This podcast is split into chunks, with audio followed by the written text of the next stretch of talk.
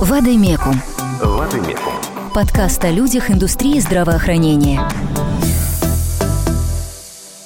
Приветствую, коллеги. Доброе утро всем, кто смотрит нас онлайн. Спасибо, что присоединились. Мы начинаем наш круглый стол под названием «Место и роль частных пансионатов в системе долговременного ухода. Меня зовут Варвара Колесникова. Я корреспондент делового журнала «Здравоохранение Водымекум» и модератор сегодняшнего мероприятия. Со мной его модерирует также Алексей Владимирович Сиднев, генеральный директор Senior Group. Добрый день. Несмотря на то, что частный сектор располагает достаточным коечным фондом, он все еще как будто бы незаметен и не используется на 100%. При этом а, есть специальные реестры поставщиков социальных услуг, которые призваны дать человеку выбор между частным и государственным государственным учреждениям. Однако во многих регионах эта система все еще не работает и не является подспорьем для бизнеса. Между тем, население всего мира и России стареет, молодеть не собирается, и проблема все возрастает. Я думаю, что времени у нас не так много, поэтому начинаем. А, уважаемые коллеги, добрый день. И мы, наверное, очень коротко представим наших участников сегодня, прежде чем мы им передадим слово. У нас есть участники в студии, есть участники онлайн. Я пройду просто по порядке выступления, что первым у нас участвует Евгений Львович Якушев, заведующий лабораторией развития пенсионной системы Института социальной политики Высшей школы экономики. Рядом со мной Ленара Хакимовна Иванова, министр семьи, труда и соцзащиты населения Республики Башкортостан. Рядом Ольга Александровна Кондрашова, генеральный директор директор Самарского пансионата «Гармония». Рядом с Ольгой Вадим Геннадьевич Бараусов, генеральный директор фонда «60+.» Рядом с Вадимом Роман Григорьевич Матушевский, совладелец сети пансионатов «Забота». Онлайн Елизавета Александровна Олескина, генеральный директор фонда «Старость в радость». А к нам присоединится офлайн Ромас Атарович Ахметели, руководитель рабочей группы Общественного совета при Минтруде РФ, основатель основатель компании «Желтый Крест. Также онлайн Сергей Яковлевич Захаров, заместитель генерального директора ООО «Забота и опека. Пансионат. Курортный». Павел Сергеевич Фокин, министр соцразвития Пермского края. Также дистанционно Тарас Николаевич Васько, директор Департамента социальной защиты и социального обслуживания Минтруда РФ. Давайте мы начнем тогда. И для того, чтобы нам понимать, что происходит на рынке, очень важно понимать вообще, а что это за рынок, какие там есть участники, участники, какой размер, какая существует потребность, какой есть спрос и какое есть предложение. Давайте я бы хотел э, предоставить слово Евгению Львовичу Якушеву онлайн. Евгений Львович. Евгения Львовича нет. Хорошо, плохо тот круглый стол, который сразу идет по плану, вот, но у нас всегда есть план «Б». И пока мы подключаем Евгения Львовича, я расскажу о цифрах, которые Евгений Львович будет озвучивать, чтобы мы понимали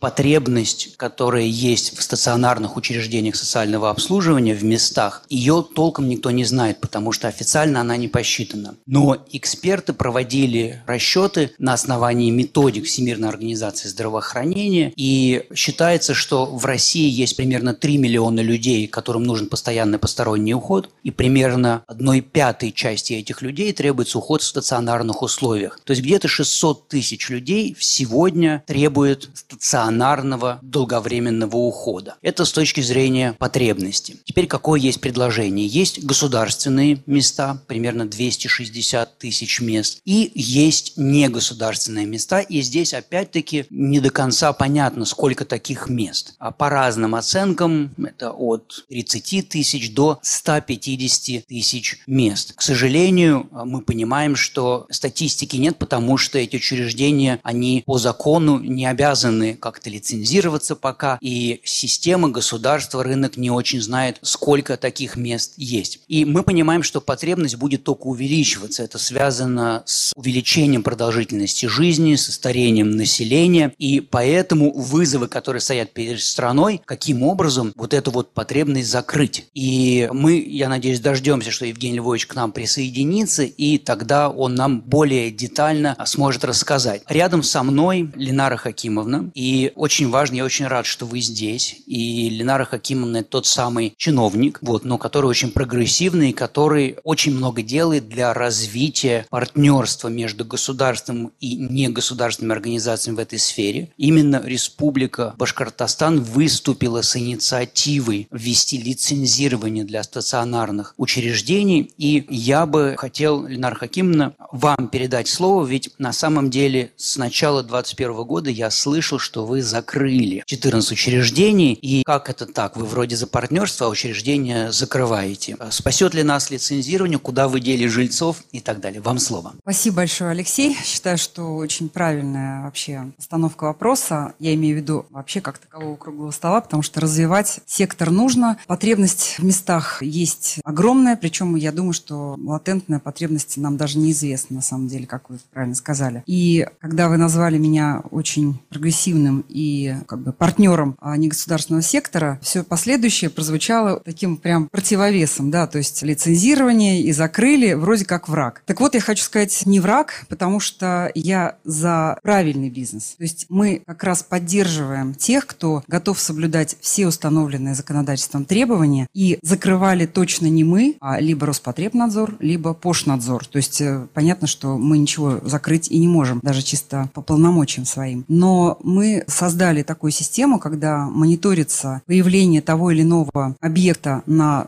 территории, то есть в городах и районах, после небезызвестного, печального, ужасного, трагического события 15 декабря 2020 года, когда сгорел никому неизвестный, как выяснилось, дом престарелых, который был создан на базе жилого помещения. То есть просто жилой деревенский дом, и туда свозили, в общем-то, немощных людей. И, к сожалению, все последующие после этого наши действия показали, что порядка 102 в итоге организаций, как выяснилось, были по виду экономической деятельности зарегистрированы как уход с постоянным проживанием. Но, как потом все выявилось, порядка 80% из них деятельность не вели. Но 15 из них, к сожалению, были закрыты по ходу, вот, так скажем, этих проверочных действий. И хочу сказать, самая главная задача на самом деле создать условия для того, чтобы развивались те, кто может соблюдать эти условия. И те, кто начинают, чтобы они понимали, что придется вот эти все требования, они же не с воздуха, ну, в смысле, они же не просто так появились, и санпины, и пожарные требования, как правило, они написаны кровью, как говорят, и доступная среда должна быть создана. Соответственно, вот оставшиеся, могу сказать, они соответствуют. И сейчас наша главная задача, на самом деле, помогать развиваться тем, кто готов действовать в рамках законодательства. Поэтому мы только за. Есть прекрасные примеры тому. Спасибо большое, Ленар Хакимовна. Вы сказали, что требования берутся не с воздуха, и мне очень понравилась эта метафора, вот потому что я знаю, что некоторые участники рынка считают как раз наоборот, что многие требования которые предъявляются во время проверок, они берутся непонятно откуда и не всегда логично. Но я понимаю, что здесь как раз это требование, возможно, Роспотребнадзора, МЧС и других организаций. Вопрос в том, что каким образом комплексно смотреть, потому что со стороны государства это различные ведомства, а со стороны учреждений, оно учреждение одно, оно не может разрываться. Как был когда-то пример, что для того, чтобы получить лицензию на сильнодействующие препараты, вам нужны решетки на окнах, а с точки зрения пожарной безопасности вам категорически категорически нельзя иметь решетки на окнах. Алексей здесь хотел добавить про медицину, поскольку на самом деле те люди, которые попадают в такие места, правило, очевидно нуждаются в медицинском обслуживании, в медицинском уходе. И сейчас уже, так скажем, прошествие определенного количества времени, я понимаю, что если бы все, кто начинает заниматься социальным обслуживанием пожилых, оформляли медицинские лицензии, то, возможно, все остальное, ну, как бы и не было бы в другом необходимости, потому что во время лицензирования медицинского медицинской деятельности, вот там как раз практически все это нужно соблюсти. И, может быть, тогда лицензирование социального обслуживания стационарного и не понадобится. Спасибо, Ленар Хакимовна. По поводу лицензии у нас есть разные точки зрения. И я бы хотел а, попросить Ольгу Александровну Кондрашову рассказать это самарский, известный самарский пансионат. И мне интересно ваше мнение относительно лицензирования, необходимости лицензирования, потому что я знаю, что оно не всегда совпадает с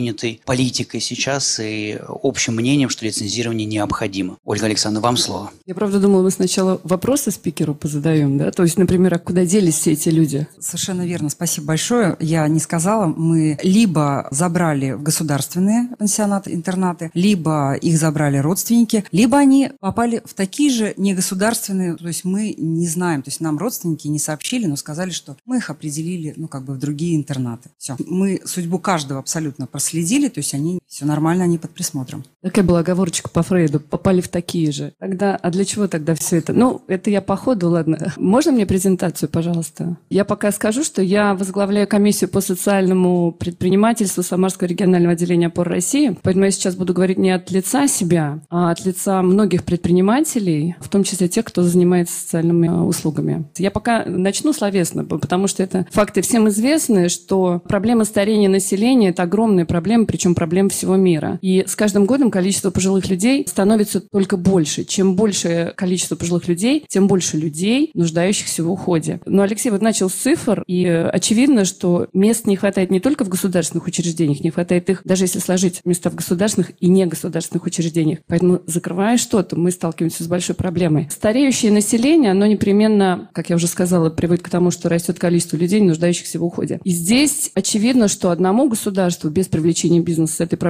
просто не справиться. Во-первых, потому что в государственных учреждениях недостаточно мест. Во-вторых, качество услуг, оказываемых в государственных учреждениях, да простят меня государственные учреждения, не всегда, в общем-то, удовлетворяет спрос. И, в-третьих, сама процедура попадания в подобные пансионаты, она очень трудна. Там в этом перечне 47 документов, вот у нас в регионе, от справки об отсутствии судимости до анализов на все а, венерические заболевания. Поэтому в помощь приходит не государственный сектор. Естественно, сложности есть у всех, не только у государственных но и у негосударственных учреждений. Но и следует начать с того, что мы все работаем по одному единственному закону. Один он у нас, который описывает все правила игры. 442 ФЗ. И вот этот 442 ФЗ, который принят на минуточку в 2013 году, содержит такую норму, что должен быть стандарт оказания социальной услуги. Мы готовы работать по стандарту. Где он? Его нет. А закон с 2013 года. И вот все эти проблемы и сложности с пониманием, они идут, я считаю, отсюда. Вот когда мы сталкиваемся с проблемой и, э, допустим, с пожарами, с прочими ЧП там в негосударственных учреждениях, то как бы сразу возникает такой вопрос закрыть. Первой реакцией закрыть возникает же следующий вопрос, а куда деть этих людей? Когда мы говорим про контроль поставщиков социальных услуг, это не всегда лицензирование. То есть у нас, возможно, три варианта как минимум. Это вот я сходу. Это лицензирование, это, допустим, членство в каких-то саморегулируемых организациях, хотя они в России там не всегда показывают себя эффективно. И это различные аккредитации и реестры, что позволяет сосредоточить более пристальное внимание. Лицензирование в нашей стране уже было, и оно не случайно было отменено, потому что целью а, сокращения количества выдаваемых лицензий была дебюрократизация экономики. Было желание устранить лишние препоны для бизнеса. И ежегодно в своем послании Федеральному собранию президент акцентирует внимание на сокращении барьеров для всех предпринимателей, в том числе для социальных, наложение моратория на проведение проверок и так далее. Я считаю, что возврат к лицензированию вот эти вот все проблемы нам однозначно вернет. Можно следующий. Но я не говорю, что не должно быть контроля. Контроль должен быть просто в другой форме. Не обязательно в форме лицензирования, чтобы не было вот этого отката. Это как минимум создание опять чиновничьего аппарата, выпуск новых нормативных актов там и так далее. Опять же, если мы вернемся к основному, единственному нашему закону 442 ФЗ,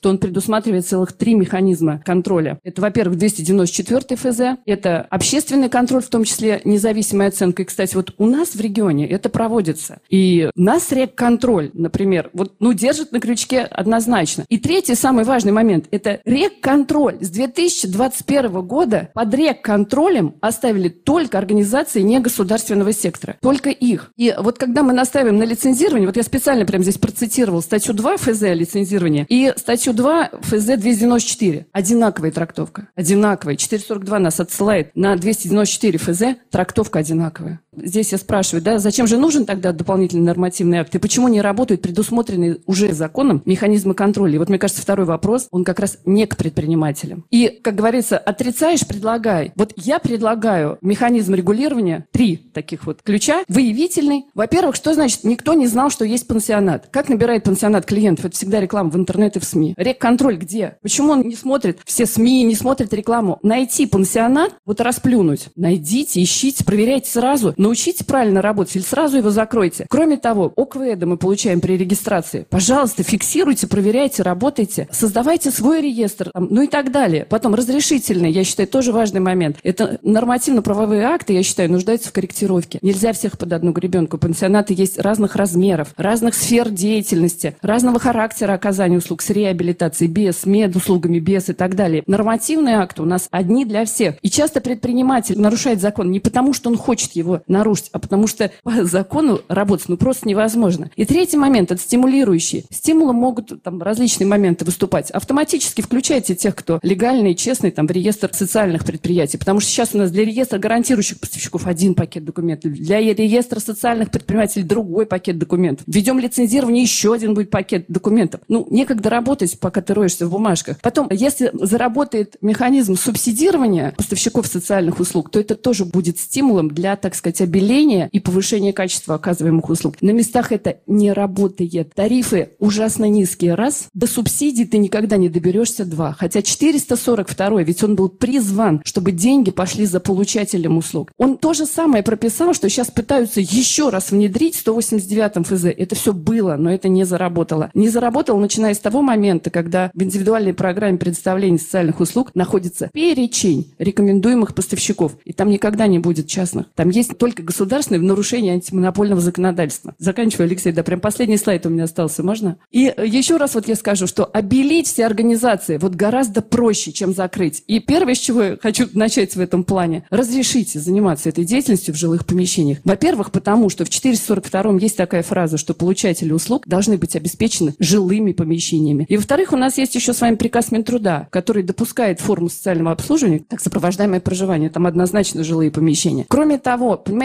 запрещая делать это в жилых помещениях, ну, этот запрет очень легко обойти. И люди заключают договор аренды, там комнаты, понимаете, и еще больше уходят в тень. Поэтому проще диверсифицировать нормативные требования и создать минимальные требования для тех, кто работает в жилых помещениях. Пусть они не имеют права оказывать медицинские услуги. Пусть они обязаны будут там вывести сигнал на пульт пожарной охраны. Пусть они не имеют права использовать, допустим, деревянные помещения. Но, тем не менее, в жилых помещениях, ну, наверное, они должны иметь возможность работать. Потому что таких поставщиков очень много. Закроем, наживем проблему все мы вместе. И государство, и негосударственный сектор. Я не договорила, но все-таки спасибо за внимание. Ольга, спасибо большое. У меня к вам очень короткий вопрос. А вы в реестре состоите? Вы знаете, как только открылся мой первый пансионат, сейчас у меня их два, и единовременно мы обслуживаем 120 человек. За 4,5 года работы оказали услуги свыше 1200 людям. Мы вступили в реестр сразу, потому что для меня это некая имиджевая составляющая. Но тут справедливости ради должна отметить, что с 2021 года нас еще и субсидируют все-таки. Вы знаете, вот, ну, это был у меня какой-то пунктик добиться этого. Пожалела сто раз. Пожалела сто раз, что шестерых людей, которые были у меня и платили мне живыми деньгами, я этих же шестерых провожу через субсидии. Мне платят меньше, чем платили. Бумажек я собираю полгода. Ну, в общем, счастья никакого. Хорошо, спасибо большое. У нас на самом деле еще Роман Григорьевич тоже, я попрошу его рассказать про проезд. Ленар, вы хотите? Ольга меня очень вдохновила и возбудила. Хочу сказать, э, я надеюсь, будет потом возможность э, сказать о том, что может государство работать э, и нормально тоже. Спасибо большое. Мне кажется, у нас, по-моему, Евгений Львович подключился. Давайте попробуем его вывести в онлайн. Евгений Львович, здравствуйте. Мы теперь видим вас. Я немножко обрисовал картину в общих чертах по поводу спроса и предложения. Вот, может быть, вы могли бы нам уже детально рассказать о той работе, которую ваша лаборатория проводит по пониманию текущего и прогнозного спроса и потому, что с этим делать. Вам слово. С удовольствием, если можно, картинки поставить, чтобы я немножко рассказал о той работе, которую мы сделали в рамках Института социальной политики. Собственно,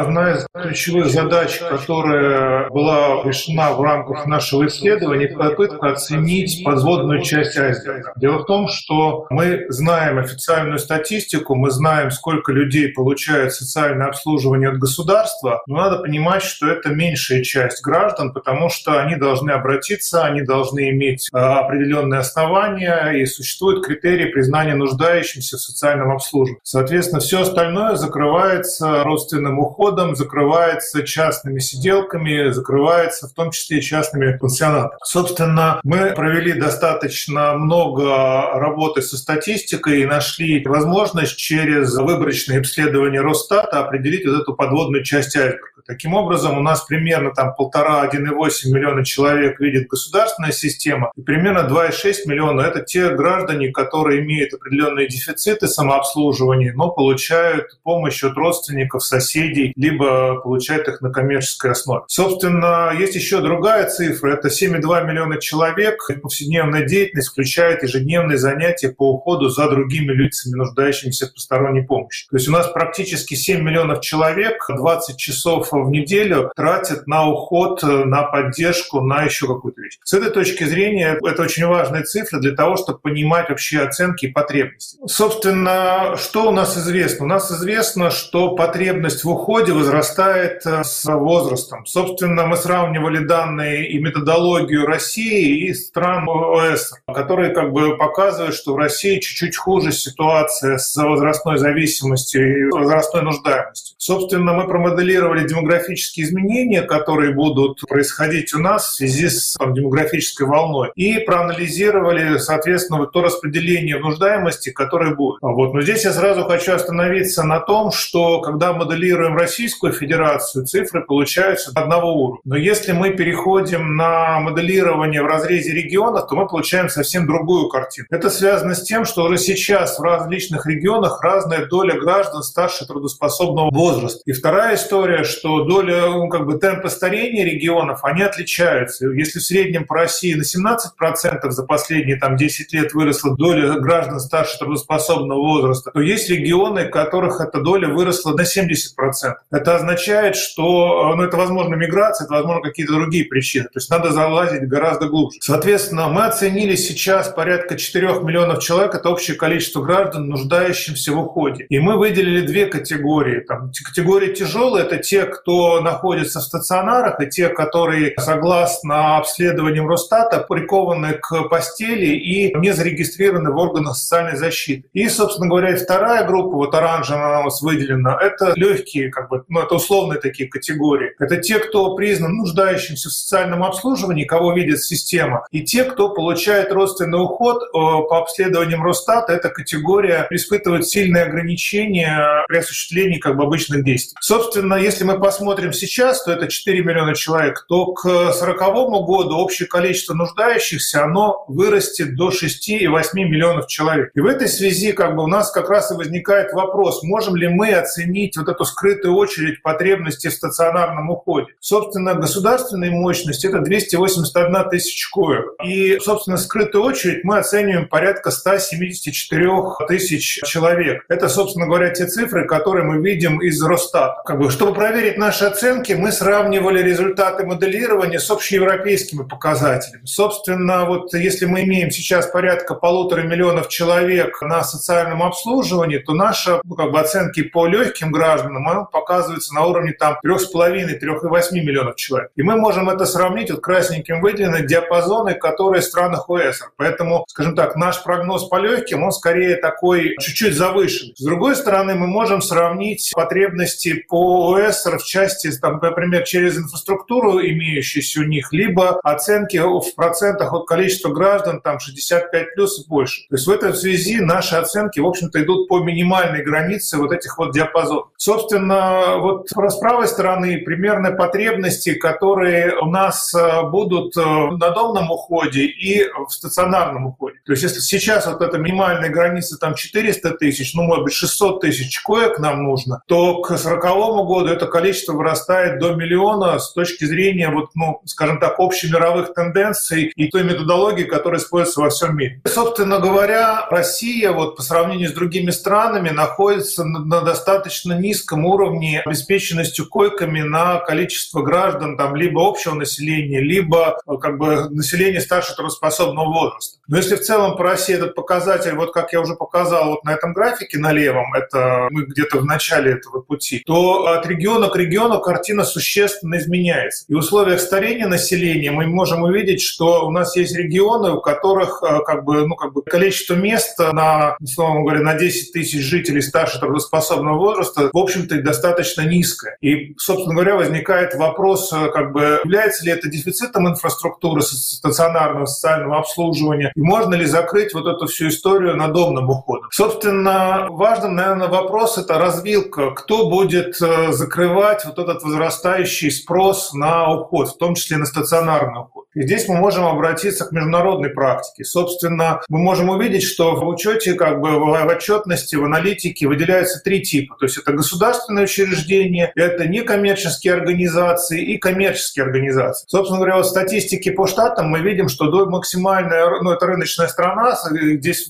очень большая доля негосударственных игроков. И с этой точки зрения мы видим, что по всем видам социального обслуживания доля негосударственных игроков, она доминирует. И, собственно говоря, коммерческие структуры, они в большей степени представлены. Мы можем посмотреть Австралию, мы тоже видим, что последние годы в рамках либерализации этого рынка идет очень большой рост именно коммерческих игроков, которые оказывают услуги стационарного социального обслуживания. Здесь надо отметить, что, что подразумевается по non-for-profit, как бы, например, для той же Австралии. То есть это дом престарелых, организованные общины с муниципалитетом, и, собственно говоря, он не ставит целью получения своей прибыли. Вот. Интересна картина по Канаде. То есть мы видим, что вот оранжевеньким это выраженные цвета по именно государственным. Мы видим, что в северных территориях а практически все дома престарелых это государственные. И только в тех регионах, где нормальный климат и где есть достаточно высокая плотность населения, там есть конкуренция и есть негосударственные участники. Собственно, мы понимаем, что существует повышенный спрос на инфраструктуру. И, собственно говоря, принимать решения необходимо, существует развилка. То есть можно продолжать сохранять систему государственной, тогда вот этот возрастающий спрос будет реализован за счет государственных инвестиций. Возможно сценарий государственного частного партнерства. Тогда государство должно предоставлять частным игрокам землю, какие-то помещения, льготы, а они обеспечивают, условно говоря, операционное наполнение,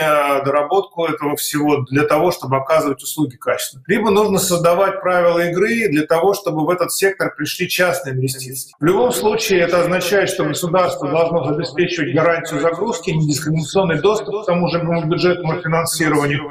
Ну и, собственно говоря, тарифы должны включать компенсацию расходов на строительство, ну и амортизацию капитальных затрат. Сейчас реализуется бюджетное финансирование и модель частных сбережений. Собственно, мы видим, что у нас пока очень маленькая доля некоммерческих организаций в расходах. То есть у нас всего лишь несколько регионов, где там больше 10% расходов на социальное обеспечение направляется на негосударственных участников. В общем-то, можно следующее предложение как бы рассматривать. То есть на сегодняшний момент регион и является владельцем, он осуществляет ремонт, обеспечивает услуги по проживанию ухода. То есть если мы перейдем как бы в общую логику 442 ФЗ, то у региона должна измениться логика и роль как бы таких в этом вопросе. То есть основной задачей будет признание нуждающимся, установление рыночных дифференцированных тарифов и контроль за качеством и соблюдением стандартов ухода. А уже, собственно говоря, создание новой инфраструктуры, услуги по проживанию ухода будут обеспечивать там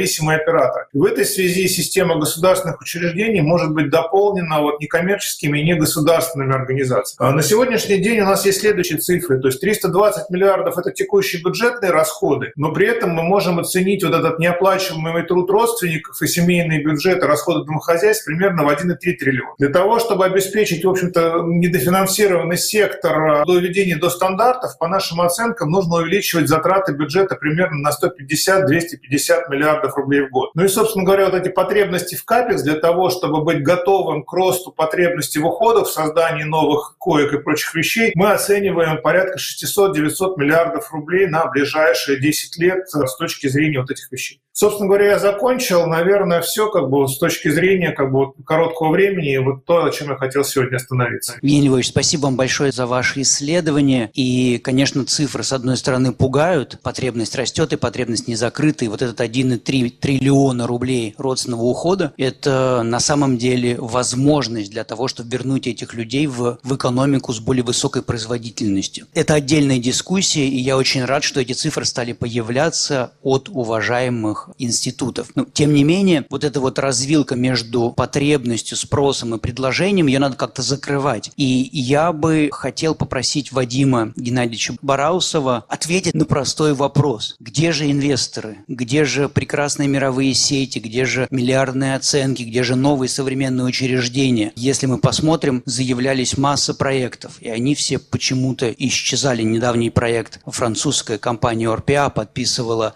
с президентом Российской Федерации, были прекрасные, красивые картинки, но нету французов в Москве больше. Что случилось? Зато президент остался. На самом деле, когда мы говорим про инвестиции, про российский рынок частных пансионатов, э, фактически мы говорим про рынок, которого нет. Ну, по крайней мере, его нет в том смысле, который рынок существует и в других отраслях, и в других странах. То есть, если взять близкую нам Европу, то там частные операторы уже примерно лет 20 особенно активно осваивают сегмент ухода за пожилыми, который недоинвестирует государство, а частные компании привлекают инвестиции и достаточно хорошо выросли за это время. То есть э, крупнейшие компании в Европе, количество мест порядка 80 тысяч, и топ-20 можно войти, если у тебя порядка 6 тысяч мест в пансионатах. Ну, для сравнения, в Европе всего в три раза больше населения, чем в России. Вообще, какие базовые составляющие нормального рынка? Это, в первую очередь, квалифицированные операторы, у которых есть диверсифицированный портфель объектов по регионам и по форматам. Это специализированная новая недвижимость, это стабильное регулирование, прозрачность, мультиканальная система финансирования, которая поддерживает растущий спрос на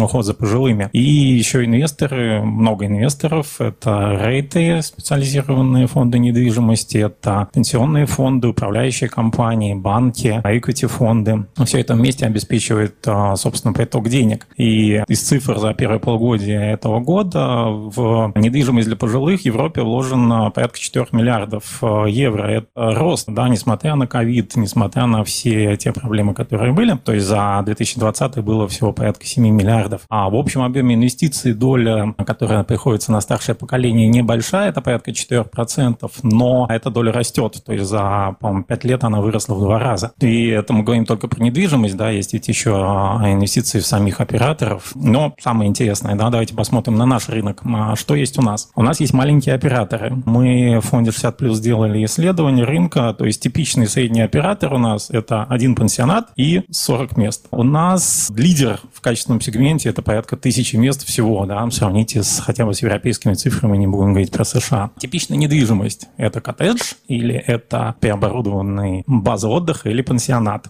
старый. Новых качественных объектов минимум. Регулирование, как бы здесь правильно выразиться, есть потенциал для улучшения. Финансирование, только что Евгений рассказывал, огромная проблема. Инвесторы очень мало. То есть из нужных составляющих рынка у нас есть фактически одно – растущий спрос. То есть нет, конечно, проекта инвестиции есть, но их просто очень мало. То есть фактически мы говорим о очень небольшом и неразвитом сегменте с высокими рисками и не очень высокой доходностью. Сколько мы э, в фонде не смотрели на проекты, мы не видели ни одного с высокой РР, то есть выше 10-11%. А это было еще до коронавируса. Соответственно, типичный разговор, например, с э, НПФ, с человеком из инвест-команды. У нас есть много вариантов по коммерческой недвижимости. У нас есть офисы, у нас есть склады. Там все понятно с арендаторами, там все понятно с доходностью, со спросом, э, с договорами. Что ты можешь предложить лучше, чем это? Ответ очевиден. А аналогично Отличный вопрос по инвестициям операторов. То есть во что инвестировать? В этом году к нам э, после вот новостей про лицензирование и проверки стали приходить компании, которые хотели бы продаться. Но мелкой компании не найти институционального инвестора. Вот специально записал, сейчас скажу прямую цитату из разговора с человеком из большой финансовой группы, которая, в принципе, смотрит на рынок ухода за пожилыми. То есть, Вадим, если у тебя есть кто-то с прозрачной отчетностью, с операционкой без нарушений, с нормальной маржинальностью, давай обсудим. Таких компаний я знаю, ну, условно, две. И, в принципе, у них инвесторы уже есть. Тут мы переходим к теме открытости и прозрачности рынка. С этим тоже есть проблемы, которые влияют на инвестиционную привлекательность. То есть мы анализировали финансовую отчетность операторов, там есть много интересного, но в том числе есть замечательные компании, у которых порядка 200 мест и больше в частных пансионатах, и выручка при этом порядка 5-6 миллионов рублей в год и меньше. Ну, соответственно, я понимаю, почему это так, но про какие-либо инвестиции инвестиции в этой ситуации вообще речь не идет. И еще один момент, который здесь можно, в принципе, упомянуть, это, конечно, негативная поблизости рынка, то есть фон с пожарами, скандалами, проверками формирует такой неприятный образ частного оператора, так скажем, токсичный для инвесторов, тогда как в мире это наоборот,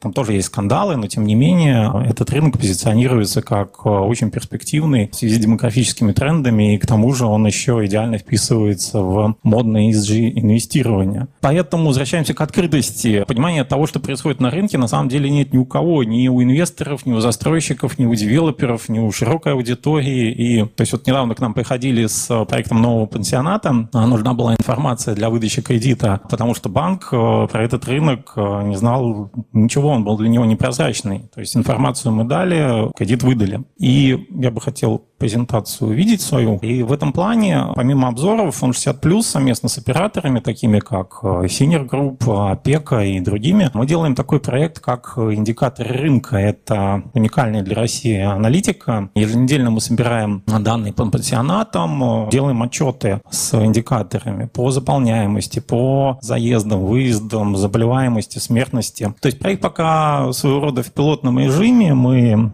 немного его развиваем. Сейчас добавили, мы добавили информацию по сегментам рынка, среднему чеку, выручки. Это интересно и э, с точки зрения получения общей картины рынка, и для сравнения операторов своей динамики. То есть, если посмотрим вот на слайд, да, то можно увидеть, что в этом году средняя заполняемость частных пансионатов находится на уровне 62%. Это, кстати, похуже, но сравнимо с западными рынками, где было тоже снижение из-за коронавируса. Как вы видите, пик заполняемости был примерно в августе. Сейчас небольшое снижение. А если мы перейдем на следующий слайд, а мы ведь перейдем, вот, то еще вот как пример любопытный график по продажам, да, то есть в среднем а, мы считаем каждую неделю, в среднем по частным пансионатам это порядка 2,2% от вместимости пансионата продажи в неделю. Здесь тоже был сезонный летний подъем. Ну, сейчас, несмотря на то, что осень, довольно высокие показатели. И еще последний слайд, да, то есть наше пандемичное время следуем индикатор заболеваемости, то есть доля клиентов в ЛПУ, как вы видите, вообще был пик в начале года, да, но в марте после начала вакцинации мы видим, так скажем, более низкий уровень. Это небольшая часть наших отчетов, здесь можно делать больше, лучше, и в этом плане, помимо очевидного предложения всем операторам участвовать в индикаторах, мне кажется, необходима общая работа по повышению открытости рынка. Если мы хотим увидеть инвестиции, то в том числе нужно создавать правильное позиционирование этого рынка, рынка частных пансионатов, и чтобы уход за пожилыми воспринимался именно как бизнес, и бизнес привлекательный и прозрачный. Ну, тогда на подобных круглых столах я смогу рассказывать про аналитику с привлечением инвестиций говорить про миллиарды, ну, хотя бы рублей, но уже на примере России. Спасибо. Да, спасибо, Вадим Геннадьевич. Действительно, как вы сказали, пока об инвестиционной привлекательности рынка говорить не приходится. Кому же захочется вкладываться во что-то такое нестабильное? И я бы хотела передать слово Роману Григорьевичу Матушевскому,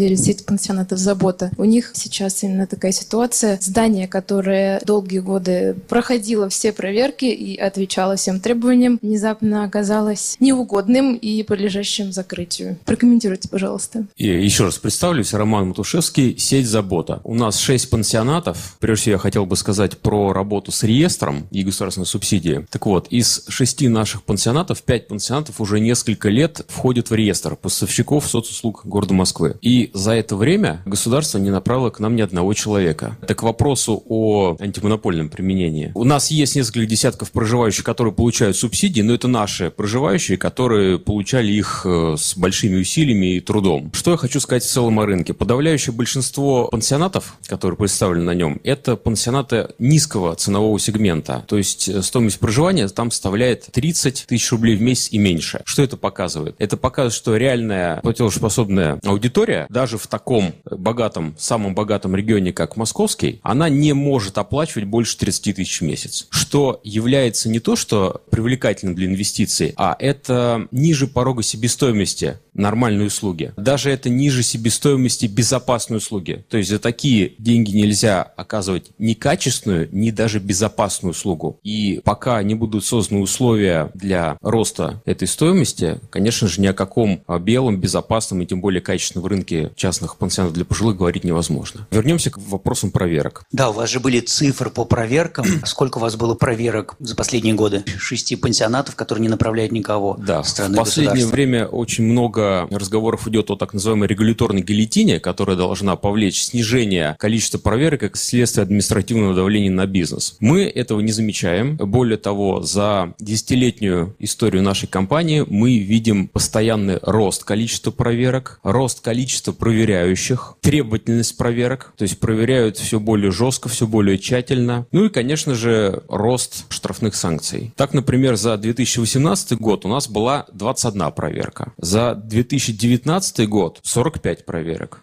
За 2020 год, несмотря на карантин, у нас было 28 проверок. Надо отметить, что сюда не входят телефонные проверки, то есть когда у нас просто запрашивают документы, какие-то сведения, которые, тем не менее, также влекут необходимость реакции. То есть здесь речь идет именно о документарных проверках, когда идут запросы документов, когда нужно подключать юристов, когда значительное число сотрудников задействовано в обеспечении этой проверки, что, безусловно, отнимает время, деньги, ну и, конечно же, нервы. Как э, сотрудников, так и персонала пансионата и зачастую проживающих. Потому что когда в пансионат приходит целая делегация из представителей МЧС, прокуратуры, Роспотребнадзора, естественно, пожилых это тоже касается. Вот.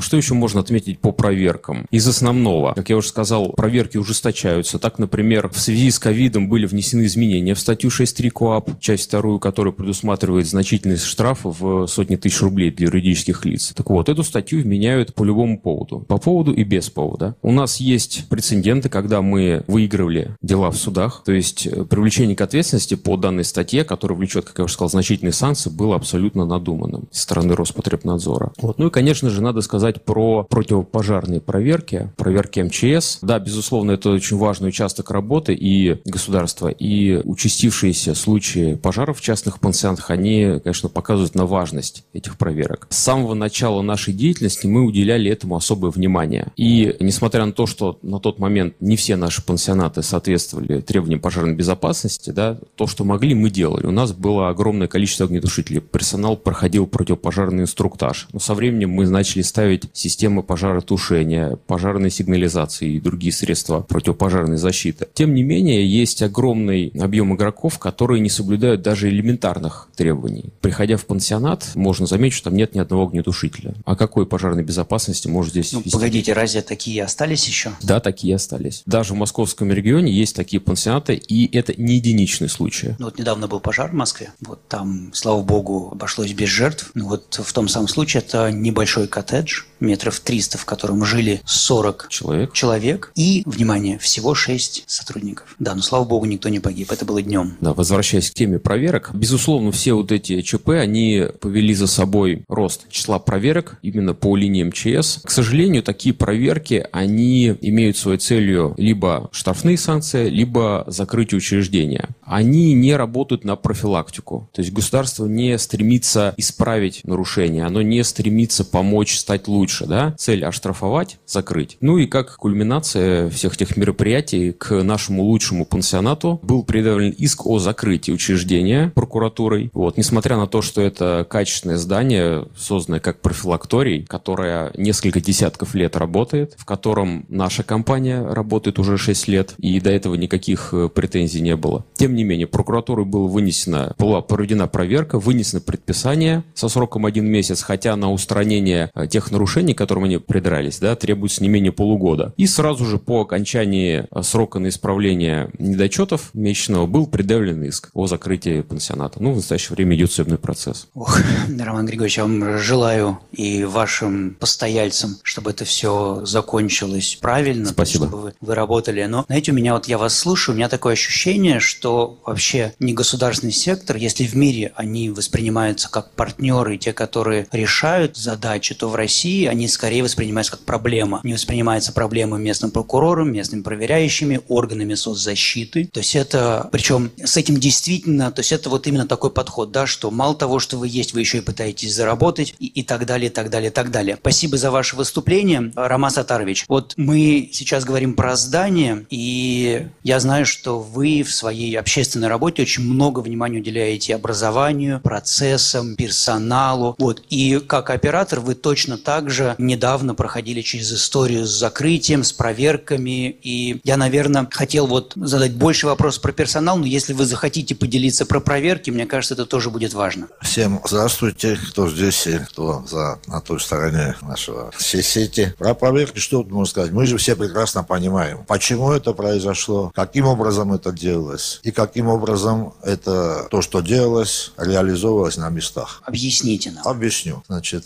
почему это произошло? У меня было предчувствие уже, как только появился коронавирус, что большие проблемы у нас будут именно по этой теме, у частного сектора. Поэтому я решил э, как-то выступить с инициативой создать при Общественном совете Минтруда России рабочую группу, чтобы как-то механизмы вовлечения в общем негосударственных организаций, вот единую систему социального обслуживания сделать. Конечно, были большие проблемы, но не только у негосударственного, но в основном у государственного сектора, потому что это было известно, негосударственные втихаря работали. К этому добавились пожары. Мы знаем реакцию высшего руководства, и дальше пошло-поехало. А пошло-поехало каким образом? Региональное руководство, я не имею в виду Ленару, конечно, но были прямые указания органам МВД, у нас на руках есть эти документы из разных регионов. Органам МВД, прокуратуры, МЧС, Роспотребнадзору и так далее, прямо в котором написано, что закрывать. От регионального руководства это пришло на места, это закрывать, превратясь в закрывать большими буквами. По моему, допустим, делу, пациенту, который я закрыл, там есть история, они говорят, что ни за что, просто я не смог вовремя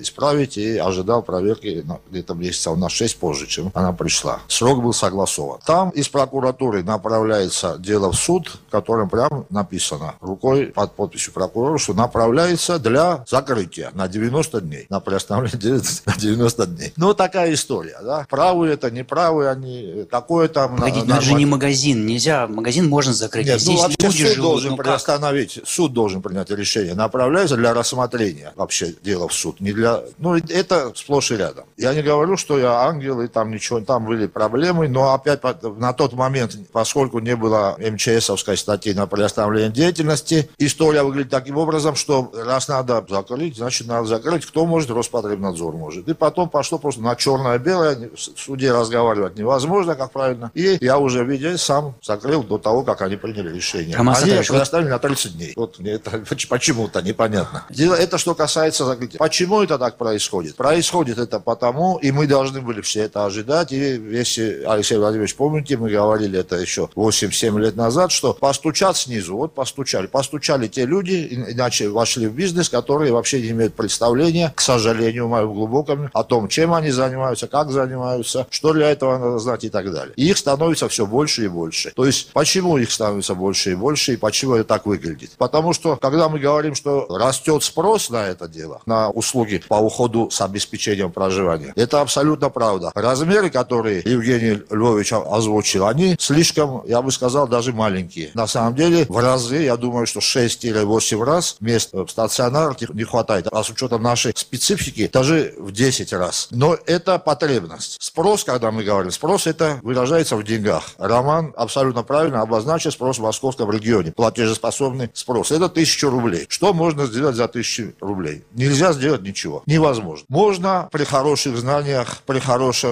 организации процессов, при нормальном менеджменте и так далее, можно за 2000, это я от- отвечаю, что можно сделать. Но я не говорю, что можно сделать, не нарушая никаких правил. Мы просто убираем там вопросы сейчас Роспотребнадзора, которые легко регулируемы, но их просто слишком много и всегда можно запутаться. И также убираем основные МЧСовские требования, которые тоже выполнимы. Тогда можно это сделать. Картина грустная, если честно. И мы еще говорим, а давайте еще лицензирование. Вот как это? Мы- Расскажите, щас мы пожалуйста, про придем- да, да, лицензирование. сейчас придем мы к этому. Если бы было лицензировано, не было бы такой грустной картины. Пусть никто не говорит, что этого в мире нигде нет. В мире везде есть лицензирование. Либо другие методы жесткого регулирования, либо другие методы. Мы не, давайте не забывать, что лицензирование – это просто слово. Что там внутри мы подразумеваем, это дело другое, я до этого дойду. Теперь, если это убрать, можно сделать за 2000, можно сделать очень хорошо. Можно сделать очень хорошо за 2000, но мы все равно, если у нас все будет в порядке по Роспотребнадзору, будет в порядке по МЧСу более-менее, то мы все равно будем нарушать при лицензировании, в данном случае, законодательство, нормативную базу, которая регулирует, в данном случае, социальное обслуживание. Кто не верит, это пока не применяется, поскольку не лицензированный вид деятельности, пусть откроет 940 приказ и сделает штатные расписания и так далее. Поэтому я за регулирование, я за лицензирование, потому чтобы среди наших коллег появились ответственные, хорошие люди, которые тянутся ко всему светлому доброму. Но, как я сейчас пока вижу, ну, те проекты, которые есть, основной упор опять у нас на МЧС, на Роспотребнадзор и сама база тела лицензирования, которая касается деятельности по социальному обслуживанию, она, к сожалению, я не скажу, что плохая или хорошая, я скажу, что она часто не подходит и не сможет урегулировать деятельность небольших организаций, даже, даже государственных, региональных организаций, которые слишком малы, чтобы выдержать эти требования. Наше предложение состоит в том, чтобы сделать какие-то еще альтернативные механизмы, которые бы были применимы для небольших организаций. Если можно там вывести эти списки, которые я дал, у меня есть по пожарам, да, очень, очень хорошие. Вот это World Fire Statistics, такой, такой ресурс есть. И я вчера выбрал, чтобы вам предоставить информацию по пожарам. И как выглядит наша страна на фоне абсолютно разных стран. У нас, например, один пожар на тысячу человек и 6,3 человека погибших при пожаре. Соединенные Штаты, наши заклятые друзья, у них в 4 раза больше пожаров на тысячу человек и в 21 раз меньше погибших. И дальше можете по списку это, я думаю, все увидят.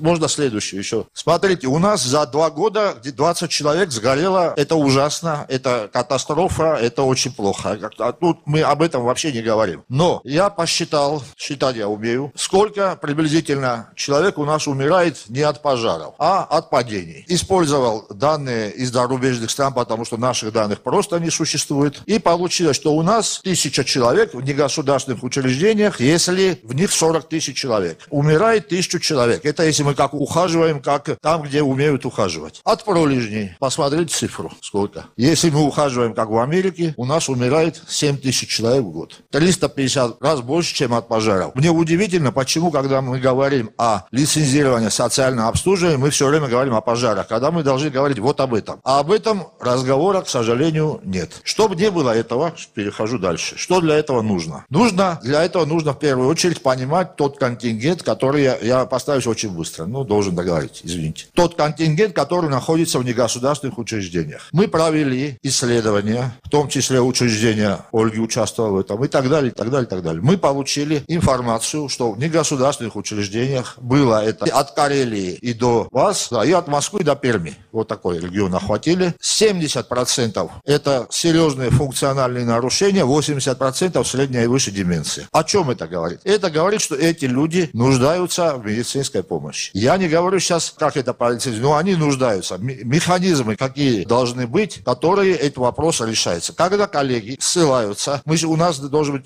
профессиональный открытый разговор здесь. Поэтому мы никому не должны, извините за выражение, пудрить мозги. Когда коллеги начинают говорить, что у нас бабушки просто проживают, это неправда. Когда коллеги начинают говорить о том, что у нас э, поликлиника, с которой заключен договор, или частная организация, может быть частная организация, может быть врач приехать один раз в квартал или в месяц, но медсестра каждый день не придет, чтобы дать таблетку. Значит, если мы хотим делать в соответствии с законом, и потом, когда к нам придут, не было у нас ответа, мы должны либо изменить закон, либо сделать, чтобы у нас была лицензия хотя бы на сестринское дело. Если мы не хотим это делать, ну, не хотим это делать, или затруднительно нам, по чьим по причинам, и тогда это дело другое. И, наконец, чтобы не было вот проблем более масштабных, прям относящихся к социальному обслуживанию, для этого, конечно, нужно в первую очередь персонал. Чтобы был персонал, нужны обучающие программы, которые по одной программе будут учить. Продолжительность это может самое разное. В Америке это где-нибудь там две недели, базовый CNN,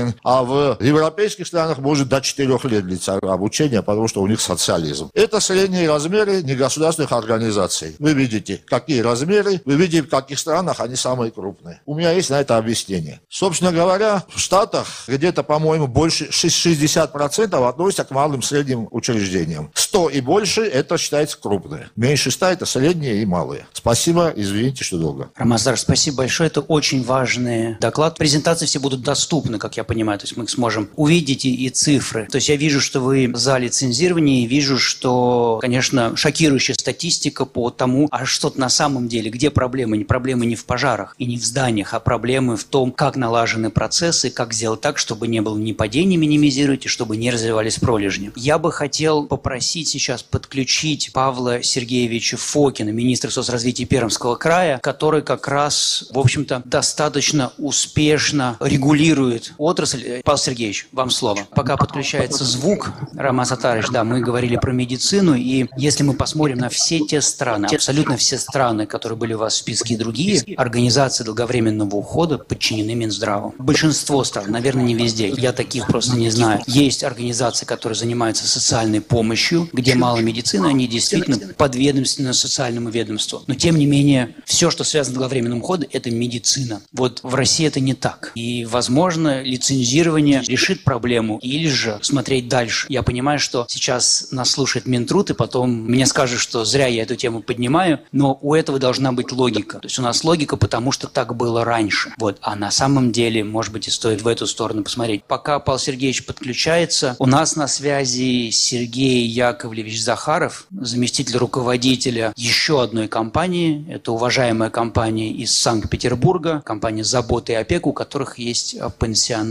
курортный. Сергей я знаю, что да, что вы с самого начала, ввиду истории вашей, вы много привлекали специалистов из других стран, чтобы наладить именно процесс, стандартные процедуры, процессы. Вот насколько это важно и как это может повлиять на лицензирование? Спасибо. Да, спасибо большое, Алексей Владимирович. Я думаю, что сейчас еще включат мою презентацию, но пока я скажу, знаете, ситуация с вакцинацией научила сразу говорить, вакцинирован или ты не вакцинирован, чтобы снимать вопросы, поэтому сразу же отвечу, что мы, да, мы за лицензирование планирования, потому что, собственно, когда мы начинали строить, создавать и задумывали только еще дом престарелых, о котором я сейчас вам и расскажу, на нашем примере расскажу, да, те вещи, которые важны, на наш взгляд, для того, чтобы был правильный дом престарелых, мы сразу себе поставили цель делать это правильно, и действительно, как вы правильно сказали, Алексей мы действительно советовались и до сих пор советуемся с различными экспертами, ну, в основном это израильские эксперты. Вот, и, кстати, их опыт израильский английский, он,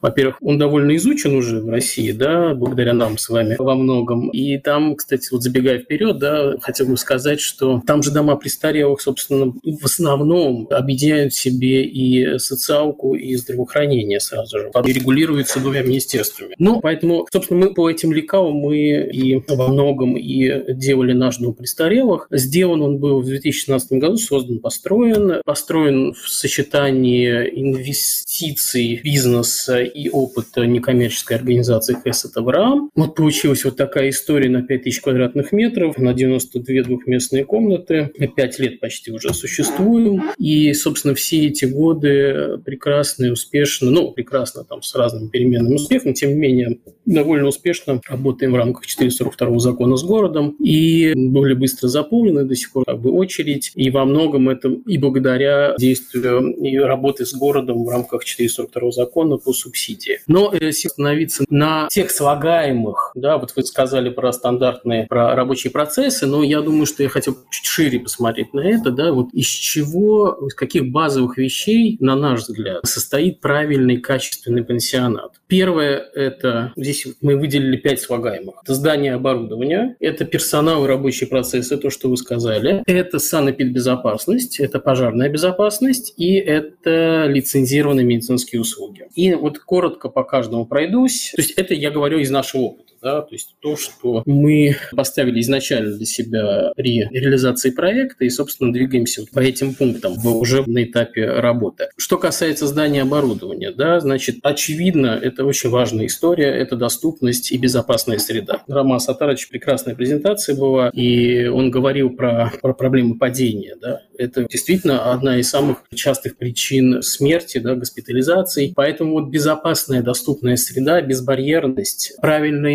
инфографика, правильная эргономичная мебель, правильная система сигнализации. Это очень и очень важная история, которая обеспечивает один из элементов, э, из которых состоит качество, на самом деле, ухода. Да, и вот если вы видите здесь, вот у нас есть такой сайт в Петербурге, доступная среда, сайт комитета, и вот пансион курортный, он один из, мне кажется, ну, наверное, если не единственный, то совсем из немногих, вот имеет пять зеленых квадратиков, то есть он полностью доступен для всех типов инвалидов ликвидности. Да, ну, собственно, вот здание оборудования – это много всего. Мы прекрасно знаем, это и мебель, это вот вы видите даже, чтобы заниматься э, садом, да, ящики да, даже должны быть на определенном уровне, чтобы люди на инвалидных колясках могли. Это, конечно, персонал и процессы, да, потому что обязательно необходимо персонал правильно отбирать, необходимо правильно и часто, и, то есть регулярно учить и повышать квалификацию. Это обязательно работа по СОПам, их довольно большое количество, и по тех регламентам. У нас есть еще этический кодекс персонала, это очень важный документ. И очень важный момент – это достаточное и необходимое количество персонала. Да, для того, чтобы получить качественный уход, должно быть достаточно персонала. Это вот вопрос о том, почему уход, хороший уход, качественный, он не может быть дешевым, потому что нужно много людей. Да? Следующий. Очень, конечно, особенно последний, да, полтора года,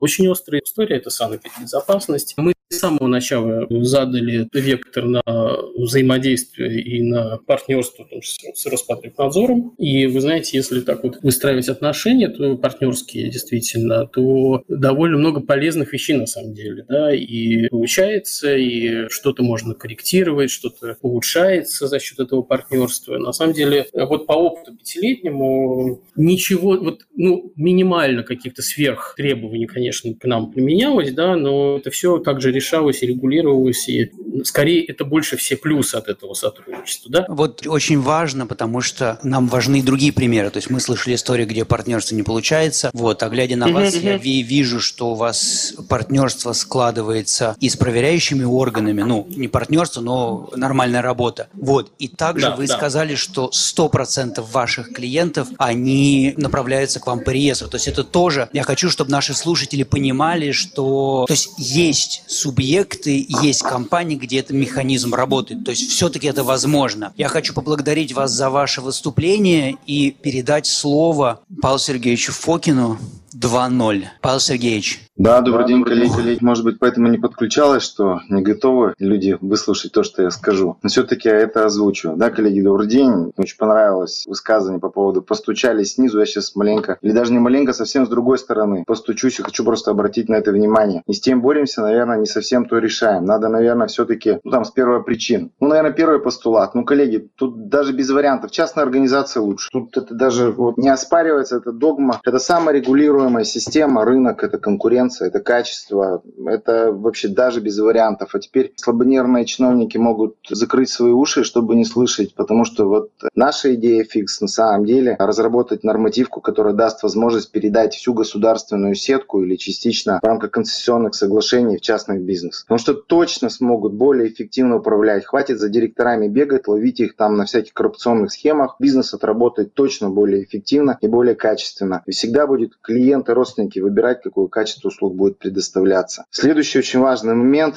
Я, коллеги, просто накидал себе, чтобы поменьше говорить тезисы. Ну, давайте ответить, скажем честно. У нас большой спрос на некачественную услугу. Что я понимаю? Ну, к сожалению, это правда. Родственники часто хотят избавиться от близкого человека. Недорого, с максимально быстрым исходом. Вопросы наследственного характера. Ровно поэтому очень востребован этот самый теневой бизнес, который очень ярко распространен. То есть готовы принимать за небольшие деньги деньги очень быстро, по 8, по 10 человек в комнате, потому что люди хотят быстрее вступить в наследство. Правда, это ровно это существует. И с этим вопросом на сегодняшний день, к сожалению, практически никто не борется. Именно с тем, как отрабатывать вот эту беззащитность вот этих пожилых людей, в отношении которых совершаются по большому счету эти противоправные действия. Это крайне важная тема. Мы как государство обязаны осуществлять надзор в отношении таких людей. Понимаете, есть детская опека, есть опека за недееспособными, но нет ничего, чтобы дало бы нам возможность представлять интересы 65+, в отношении тех людей, которые явно нуждаются в постороннем уходе и заботе. То есть можем только рекомендовать. А вот когда мы третий год, как запустили службу социальных участковых, которая обеспечивает выявление и сопровождение и паспортизацию, приходишь в семью, где должна быть пожилая бабушка лет 80, и спрашиваешь родственников, а где она? И нам говорят, это не ваше дело. Мы говорим, как не наше дело? Подождите, где она? Мы знаем, у нее проблемы со здоровьем, участкового врача у нее год не было. Куда вы ее дели? И нам не отвечают. И мы не можем направить и не можем запросить никакие надзорные органы, ни правоохранительные. Ничего это не произошло. Соответственно, обеспечить запросы и получить информацию мы не можем. И потом мы находим эту бабушку в каком-то частном приюте, где она, к сожалению, доживает свои последние дни. Да, мы за последние три года закрыли почти 10 таких учреждений в общем количестве там порядка 200-250 человек. Да, мы всех забрали в государственную сетку. Но несмотря на это, есть действительно есть классные, замечательные бизнес-примеры. Есть стационарка, которая на сегодняшний день на рынке работает и предоставляет действительно качественную услугу. По-нормальному зашла в реестр, выполняет все необходимые требования и, соответственно, получает все необходимые компенсации. Что надо сделать? Конечно же, надо обеспечить очень простой, легкий вход в систему. Надо не закручивать гайки, надо предоставлять возможности, чтобы максимально просто могли зайти в систему и получали реальную компенсацию за те услуги, которые оказываются. Но надо ведь честно сказать, что у нас в большинстве субъектов стоимость услуги крайне занижена в государственном секторе. Низкие тарифы, не идет рынок в эту тему. Соответственно, цены для государственных учреждений по госзаданию и для частных организаций должны быть одинаковые. И тогда оно все станет более-менее понятно и прозрачно. Понятный реестр, понятный формат компенсации, адекватные тарифы и рынок спокойно пойдет. По нашему примеру, могу сказать, спокойно работают как стационарные, так и нестационарные организации. Более того, в этом будут заинтересованы как сами организации, так и родственники, которые действительно заинтересованы разместить человека в учреждение, чтобы тот получал качественный уход. Он будет для себя выбирать в государственной или не в государственной сетке. Мы в свое время проводили некий эксперимент в 2010 году по реабилитационным службам. Полностью на рынок запустили санатории, профилактории частные. Я могу сказать, что у нас госсетка рухнула. Потому что не пошли туда просто люди. Не смогли справиться с конкуренцией. Нам пришлось обеспечить гарантированный объем заказа и, соответственно, мы продолжаем плотно работать с рынком по этой теме. Следующий очень важный момент. Безусловно, невозможно сравнивать крупные стационарные учреждения и малокомплектные. Абсолютно могут быть разные требования. Если у тебя 20 там человек находится, 25, никогда в жизни ты не будешь в рынке и не будешь ликвиден, если тебе надо будет исполнить все те самые требования. Медкабинет, лицензии, там, пищеблок, все что угодно. Не вывести никогда. Поэтому, конечно же, надо сейчас эту историю точно разделять. Малокомплектные, определяться с этой численностью, сколько это, 20, 25, 30 и более для крупных. Соответственно, для крупных стационарных точно надо общие требования. Там много вопросов по безопасности, много человек, которые находятся. А в небольших,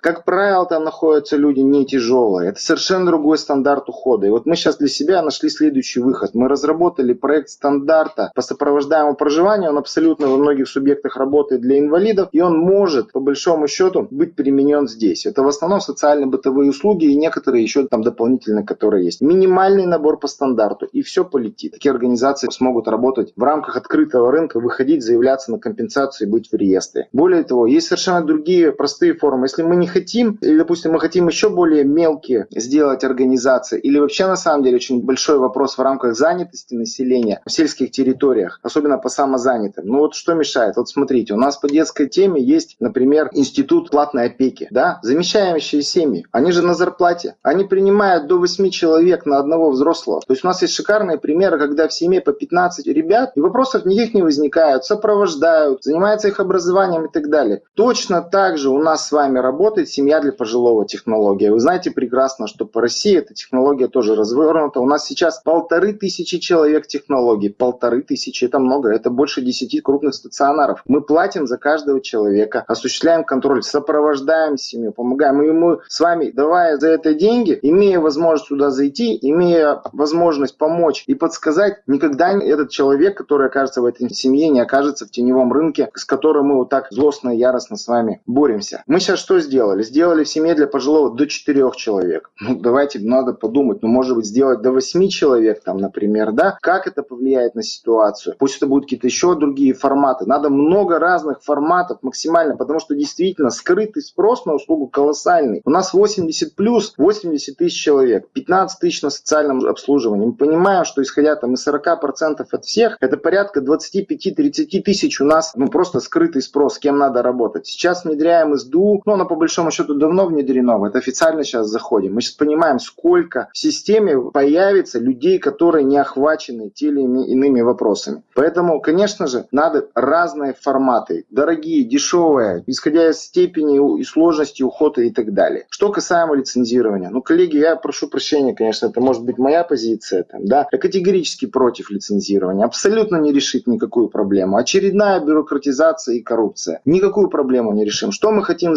залицензировать внутри этой услуги? Какую? Значит, проживание, пребывание, гостиничный бизнес. Что? Услуги питания, услуги медицинской помощи. Все что угодно. Не вижу абсолютно вот никакого смысла. Вот зарегулированность, она хуже, чем вот, вот ничего не бывает. То есть надо дать доступ, дать возможность заходить, помогать, обучать, консультировать. И не будет у нас с вами вопроса по этим теневым, серым организациям, которые значит, оказывают эти услуги. И, конечно же, надо бороться вот с этим скрытым спросом. Но он есть. Он явно есть. От этого никуда не деваться. И поэтому мы с коллегами из Минтруда готовим эти тоже предложения. Не раз тоже это обсуждали. Надо выходить в формат сопровождения взрослых людей, чтобы у нас с вами появилось право, каким образом это осуществлять можно было в интересах человека и Поэтому, наверное, для нас вот там, институт социальных участковых, наверное, пожалуй, один из самых главных. Ну вот у меня все. Спасибо. Павел Сергеевич, большое спасибо. Пока будет готовиться, будем подключать Елизавету Александровну Олескину. Павел Сергеевич, ну вам надо какой-то телефон сказать, потому что все негосударственные операторы идут в Пермь уже сегодня. Ну там какое-то сделать одно окно или один имейл или один фокин. Ну то есть вот что-то, да. То есть вот даже Ольга, мне кажется, она хотела вам возразить по поводу того, что надо наказывать людей, которые пользуются услугами частных учреждений. Вот, но сейчас она, по-моему, собирается признаться вам в любви. Прям в любви и хочу работать в Перми. Клянусь, хочу работать в Перми. Единственное, только вот у меня маленькое совершенно. Очень здорово, что вы, с одной стороны, чиновник, но вы так разбираетесь в теме. И знаете, почему вы такие вещи говорите?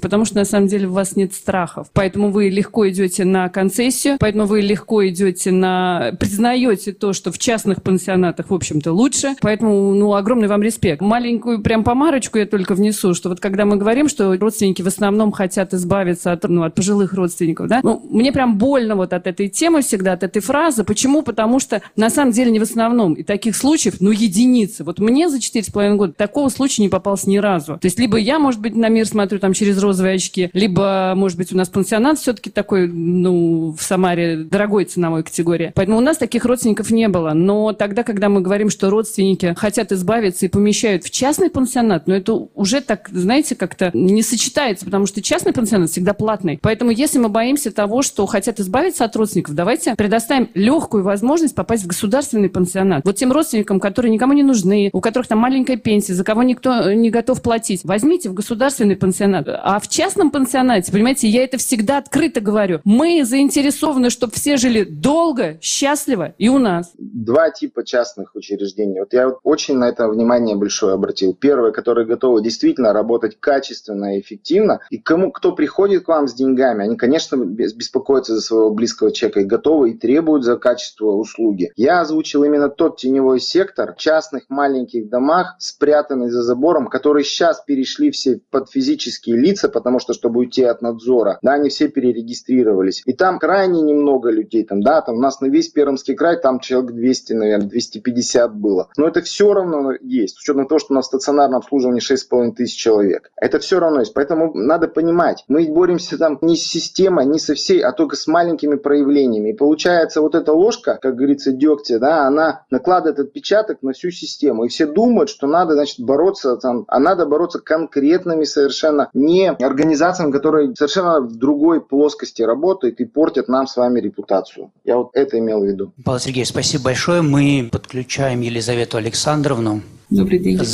Я буду говорить громче. Я не знаю, насколько вы слышали всю дискуссию, но она, конечно, удивительная. И мы вскользь затронули то, каким должен быть персонал. И я знаю, что вы колоссальную работу ведете со многими субъектами именно по повышению качества персонала, по обучению, по предоставлению людей. А расскажите, пожалуйста, вот какое ваше видение, насколько это важно и что для этого нужно сделать? Потому что здание – это одно, процессы – это тоже важно, но без персонала мы не сможем работать.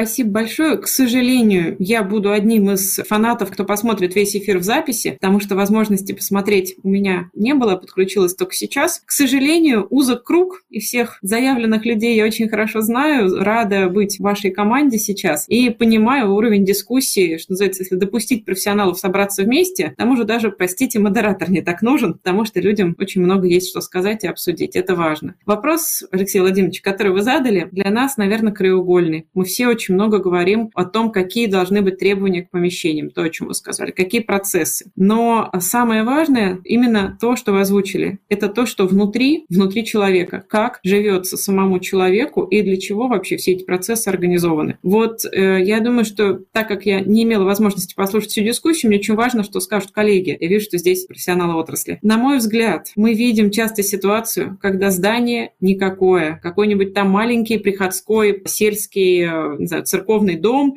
где батюшка собрал пожилых людей, к примеру. Либо какой-то другой тип здания, где, ну, явно как бывшая барская усадьба, и вот там совершенно сюр, колонны, там, я не знаю, лошади, и при этом внутри живут люди. И вот самое важное, как эти люди там живут. Если мы видим, что каждый, каждый человек там имеет возможность быть занятым, имеет возможность днем не проводить день в своей комнате, не быть сто процентов времени вынужденным лежать и смотреть в стенку. Я думаю, что мы понимаем, что здесь больше хорошего, чем плохого. С зданиями можно работать, а с теми, что должно быть внутри, я думаю, что должно быть основное внимание. Вот смотрите, правильный вопрос. Мы сейчас много говорим про уход в стационарах, про систему долговременного ухода в целом. Есть услуги, которые туда включаются, но мы каждый раз себе задаем вопрос. Это все зачем? Чтобы люди наши были чистые, чтобы они были сытые, чтобы они были хорошо и правильно одеты. Ну, я думаю, что никому из нас, поставив себя на место человека, если вдруг, а кому-то из нас точно, не буду каркать, но тем не менее, уход понадобится, пусть в 120 лет, пусть в 150 лет, но мы тоже можем стать зависимы от посторонней помощи. И хорошо, если это будет 150 лет, а то и раньше. Никому из нас не хочется быть объектом с очень хорошими санпинами, с выполнением всех СОПов, всех процедур. Но мне хочется знать не то, что у меня вовремя проведена гигиеническая чистка полости рта и вовремя проведена, там, я не знаю, смена правильного размера абсорбирующего белья. Господи, да какая же это ерунда, буду думать. Мне хочется знать, чем заполнен мой день, для чего я вообще буду вставать и для чего я живу. Спасибо, что вы мне помогаете сохранить мою жизнь, но поверьте, нам ровно так же будет хотеться, чтобы жизнь была наполнена, чтобы я понимала, для чего я встаю, что ко мне скоро придут в гости дети или внуки, или я сама буду печь пирожки, стараться угостить ими всех, до кого дотянусь. Я очень плохо готовлю, поэтому я надеюсь, что к моменту, когда я буду печь пирожки, в общем, будут те, кто не будут вам давать их есть, потому что травануться можно, но то, что если вы не дадите мне делать что-то, я сойду с ума, это факт. Также наши с вами пожилые люди. Не надо думать, что этим людям какие-то другие потребности, или это люди с другого теста, или это какая-то отдельная группа людей, которым просто нужно быть чистыми, хорошо обслуженными. Спасибо Бог. Так же, как каждому из нас, каждому пожилому человеку, каждому человеку вообще нужно понимать, зачем. Нужно чувствовать себя важным, чувствовать любовь, чувствовать привязанность, чувствовать возможность что-то дать другому человеку. И задача всех наших потуг и общества, и государства, и в стационаре на дому – это дать возможность человеку остаться человеком. Все остальное, то, что мы сегодня много обсуждаем, то, что обсуждаем с коллегами, это инструменты. Инструменты, может быть, хорошими, могут быть не очень, могут быть подходящими или нет. Но это инструменты для того, чтобы человек остался полноценным и мог продолжать любить, мог продолжать ругаться, если он привык это делать, мог продолжать так или иначе самореализовываться. Кто-то у нас в жалобах самореализуется, кто-то он помогает, кто-то он там делит кавалеров хоть на дому, там чего только не бывает хоть. Но наша с вами задача, как общество, как государство, дать человеку подпорку, которая даст ему право остаться собой. Я, наверное, очень коротко ответила, буду рада ответить на вопросы, но каждый раз хочу сказать на своей шкуре, примерить, вот что мне хочется в старости, если я буду зависеть от посторонней помощи. Я думаю, что каждый может ответить на вопрос и на себе прочувствовать, из чего же должен состоять правильный в современном понимании уход. И это не только стакан воды, совсем нет. И Елизавета Александровна, спасибо большое, спасибо за ту работу, которую вы делаете. Если мы можем сейчас подключить Тараса Николаевича Васько из Минтруда. Тарас Николаевич, если вы нас слышите, ну, тут много чего звучало. Формат дискуссии таков, что все открыто высказываются, и, может быть, вы сможете прокомментировать и рассказать, какова позиция и видение Минтруда, чтобы вот эта отрасль развивалась наилучшим образом. Да, уважаемые слушатели, я прошу прощения. Плохо тот круглый стол, где связь работает всегда хорошо. Вот, и даже если четыре круглых стола поставить рядом, то все равно где-то звук может не сработать. Коллеги, добрый день. Меня Все слышно, отлично. видно? Видно, слышно, спасибо. Я прошу прощения за техническую ситуацию такую. Спасибо, Алексей Владимирович, что пригласили на это мероприятие. Действительно, у Министерства труда сейчас обсуждается вопрос о том, как будут оказываться и доставляться услуги стационарных учреждениях. В частных, в государственных, как вот уже Павел Сергеевич говорил, да, что достаточно большое количество есть стационарных учреждений, которые не в реестр поставщиков социальных услуг, но предоставляют какие-то услуги, которые не соответствуют требованиям, которые предъявляются субъектами Российской Федерации. Все мы знаем, что полномочия по правилам, порядкам предоставления социальных услуг у нас субъект принимает самостоятельно в настоящее время, и, соответственно, включение в реестр поставщиков социальных услуг субъект тоже принимает самостоятельно. И, как вот вы видите, у нас два субъекта представлены, это Республика Башкортостан и Пермский край. Мы э, рассматриваем вопрос о том, чтобы привести, сделать какое-то единообразие в качестве предоставления социальных услуг, в том, что должно предоставляться в стационарных учреждениях, независимо от его формы собственности. Вот. Э, рассматриваем разные подходы, разные варианты, изучаем опыт субъектов, пока какого-то четкого вектора я даже пока не готов, не могу сказать, потому что все это еще пока в стадии обсуждения и разработки. Вот. Но то, что, как правильно говорил Алексей Владимирович, что сиделки и те специалисты, которые работают в стационарных учреждениях, должны обращать внимание на то, что человеку необходимо каком уходе он нуждается. И это должно учитываться, да, это естественно обязательно. Поэтому мы, опять же, и в рамках этой работы будем рассматривать по изменению стандартов профессиональных персонала, который будет работать в стационарных учреждениях. Естественно, необходимое оборудование должно быть, необходимые условия созданы, потому что потребности людей разные, имеется в виду потребность в уходе, а она у всех разная, и под это должен быть соответствующий и персонал, и оборудование должно быть подобрано, независимо от того, какая это организация. Поэтому мое мнение, что здесь профессиональное сообщество частных организаций, государственных структур, они должны вместе обсуждать о том, как должна оказываться помощь в стационарных учреждениях социального обслуживания, независимо от их формы собственности. Тарас Николаевич, спасибо большое. У нас, конечно, много вопросов остается. Я надеюсь, что будет возможность получить на них ответ или как-то в, в будущем по результатам этого круглого стола. Абсолютно важно, чтобы вот этот вот диалог, чтобы вот это вот партнерство между теми, кто оказывает такие услуги, между регулятором, между обществом, он только развивался, потому что нельзя регулировать отрасль, не приглашая тех, кто в этой отрасли работает. Ничего для нас без нас. То есть нам вместе надо построить систему, которая будет работать э, во благо граждан Российской Федерации. Спасибо вам большое. И мне кажется, Варвара, если у нас есть какие-то вопросы из YouTube, вот, давайте я посмотрю одну секунду. Вот есть вопрос от Владимира Букреева, это пансионаты мира. Я его сейчас зачитаю, и я попрошу участников э, и онлайн, и офлайн прокомментировать те, кто хочет. В Италии есть хорошая практика э, семейные дома или касса-фамилия. Эти дома родственного ухода до 12 мест, на севере до 20 мест на юге страны. Они один в один, как наши пансионаты. Их регулирование и оснащение очень простое. Требования к ним такие же, как к жилью. Отдельно существует система частных и государственных домов престарелых. Они работают со сложными состояниями. Почему бы нам в России не взять именно эту практику за образец? В других странах похожая история, только это называется дома независимого и дома ассистированного проживания, в которых находятся люди,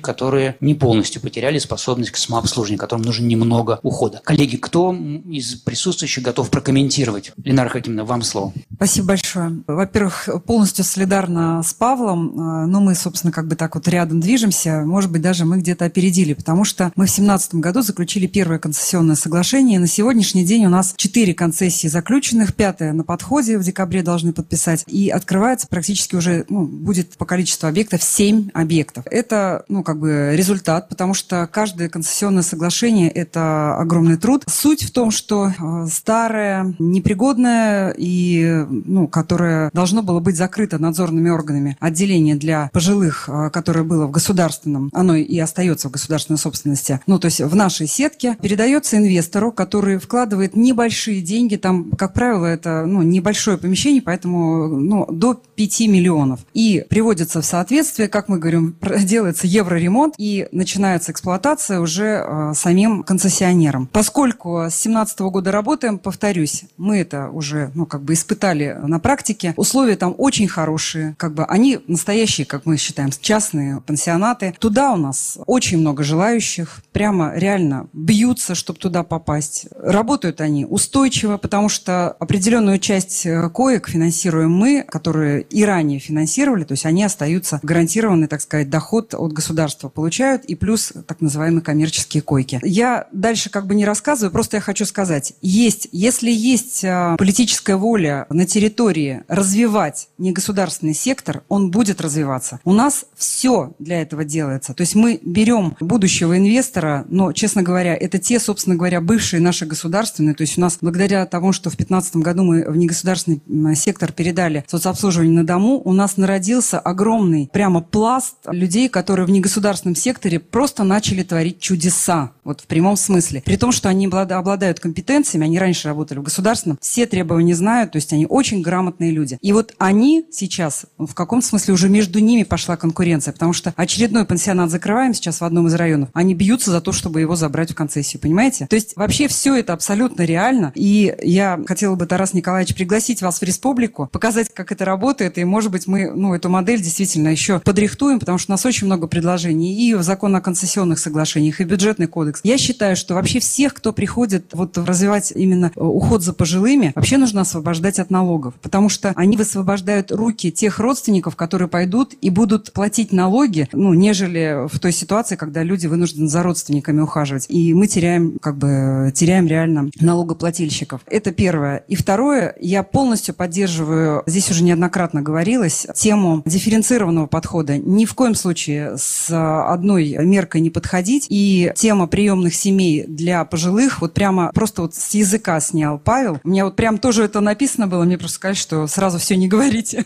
И я прям полностью поддерживаю, чтобы нам вот этот самый, как Владимир Букреев только что вот Алексей зачитал, такую форму развивать, э, где вообще минимальные требования, которые можно действительно делать в своем жилом помещении, имеется в виду небольшие такие вот э, семейные, получается как бы не дома, а вот именно семьи, да, где ухаживают за теми, кого взяли в приемную семью. Спасибо огромное за круглый стол, и я думаю, что мы будем обязательно это все развивать, и сегодня был такой хороший импульс. Вадим, Вадим Геннадьевич, вам вы, да, и потом... Ну, на самом деле, да, Владимиру привет, потому что он правильно задает вопросы по поводу того, какие есть форматы, и возвращаясь к той ли теме инвестиций, у нас, в принципе, нет э, этих сегментов, да, то есть у нас нет сегмента nursing homes, да, как полноценных стационаров там с 24 на 7 услугами с медицинской составляющей, assisted living, да, где меньше, больше самостоятельности и, соответственно, меньше набор услуг, и independent living, где, в принципе, проживание просто в приспособленной недвижимости специально для пожилых людей. Поэтому, на самом деле, вот когда сейчас идет вопрос про лицензирование, насколько я помню, последний раз обсуждалось, что там будут э, всего три формата лицензий, да, лицензии для взрослых, лицензии для детей, лицензии для людей с э, психическими нарушениями. Так вот, я здесь не очень вижу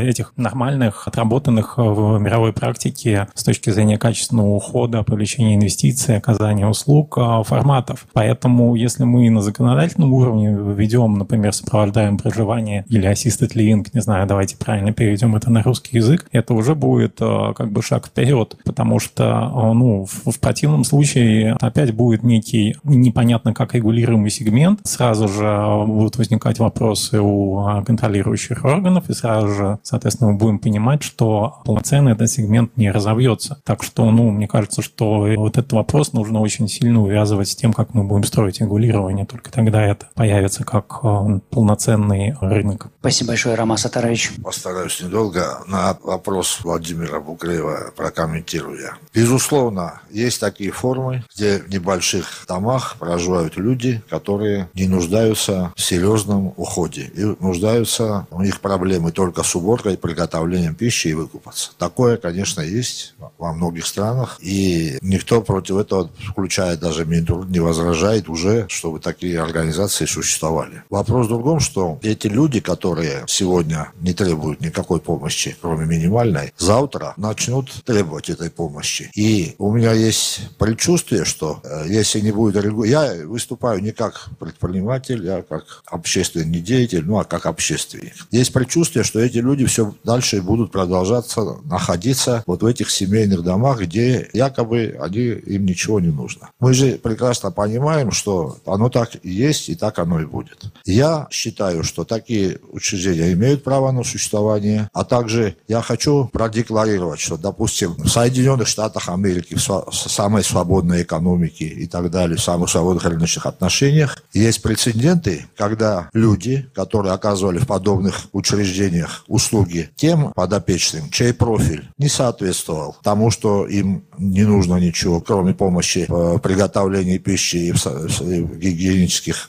самых простых услугах, отправлялись в тюрьму. Да, есть это, есть это. Дальше я бы хотел сказать, что мы говорим все время, что лучше хорошее учреждение, частное или государственное. Лучшее учреждение, которое хорошее. Мы не очень можем сформулировать пока, что такое хорошо и что такое плохо. Когда мы это сформулируем, и нам будет очень четко понятно, что такое хорошо, а что нехорошо, значит, это, не знаю, имеет право на существование или не имеет права, это вопрос отдельного обсуждения. И, наконец, последняя значит, реплика. Мы говорим о том, что предъявляемый населением спрос в целом не способен обеспечить предоставление услуг на уровне тех стандартов, которые, когда будут сформулированы, будут соответствовать минимальному качеству жизни в тех параметрах, хотя бы базовых уровней пирамиды Маслоу. Я уже не говорю о более высшем уровне, о чем говорила Лиза, и где, конечно, все волонтеры и так далее должны оказывать всем поставщикам услуг помощь. Поэтому нужно обязательно, я поддерживаю Вадима, нужно обязательно многоканальное финансирование. Это же абсолютно нетрудно. Это же весь мир так работает, где финансируется в Штатах, не в Штатах, федеральные программы есть, штатовские программы есть, ну, совсем локальных мало есть. Есть же и у нас такие механизмы, как родовой сертификат, например. Я рассматриваю случай старения и случай утраты способности самообслуживания аналогично со случаем рождения ребенка. Давайте дадим этот сертификат этому человеку в том размере, в каком у государства есть возможность. Остальные, если он обеспеченный, он доложит 10 лет больше и пойдет к товарищу Сидневу Алексею Владимировичу. Если у него чуть-чуть есть, он доложит чуть-чуть и придет ко мне. А тех, у кого, которых ничего нет, пусть действительно обслуживают делают общественные организации, церковь, в смысле религиозные учреждения и так далее, и так далее. Красный крест, я не знаю, кто, кто, кто угодно, государство, муниципалитеты пусть создают, пусть забирают квартиры, как это в Великобритании, дома и обеспечивают. Механизмы все известны, просто надо сесть и над этим поработать. Тут нельзя, к сожалению, сделать что-то одно, не делая другое, к сожалению. Надо решать вопросы комплексно. Я бы начал с разработки четких правил, чтобы потом можно было говорить о том, что давайте будем разрешать эту деятельность, если она соответствует правилам. Ольга, стандарты во всех регионах есть, к сожалению, они не очень качественные, на мой вкус, и не очень четкие. А так стандарты как документ существуют. Спасибо. Роман Сатарович, спасибо большое. Уважаемые коллеги, сейчас время сильно больше, чем мы вас изначально просили на то, чтобы нас слушать. И поскольку формат студии, мы не видим, кто нас слушает, может быть, нас уже и никто и не слушает. Но все равно пришло время закругляться. И я вдохновлен нашей дискуссией, потому что мы сегодня увидели примеры, совершенно фантастические примеры предпринимателей борьбы предпринимателей за возможность помогать людям. Мы увидели примеры, опять-таки фантастические примеры регионов, субъектов Российской Федерации, которые делают все для того, чтобы этот бизнес развивался. И что мы сегодня услышали? Мы услышали, что во многих странах рынок есть, и в нашей стране есть потребность, но рынок не развивается, поскольку население не может само финансировать. Да, и мы говорили о многоканальности финансирования. Мы говорили о том, что, наверное, мы ждем от государства или от нашего партнерства государства и операторов. Мы ждем понимания того, вообще вот как Роман сказал, что такое хорошо и что такое плохо, то есть как вообще правильно работать. Мы слышали о том, что конкуренция – это хорошо, и государственная сетка не всегда эту конкуренцию выдержит, и мы понимаем все те субъекты, которым надо и поддерживать государственную сетку, с одной стороны, с другой стороны, развивать конкуренцию. И, возможно, радикальное предложение по тому, чтобы передавать государственную инфраструктуру в управление негосударственным организациям, она хоть и звучит революционно, но, возможно, это будет правильное решение, и тогда государство сможет фокусироваться на регулировании, на контроле и на финансировании. Мы сегодня говорили о том, что необходим надзор за людьми, которые не могут сами за собой следить. То есть люди, которые уязвимы. Да, то есть вот службы социальных участковых, координаторов, действительно это, это очень важно, потому что мы не говорили сегодня, но в случае вот все, что происходит, это пытки и насилие. Да, и мы не хотим, мы хотим, чтобы общество не разрешало таким вещам происходить. Мы сегодня говорили о том, что тарифы низкие, что они отличаются, тарифы для рынка и тарифы для государства. И еще раз, без вопроса понимания, как мы будем это финансировать, эта отрасль не изменится. И последнее,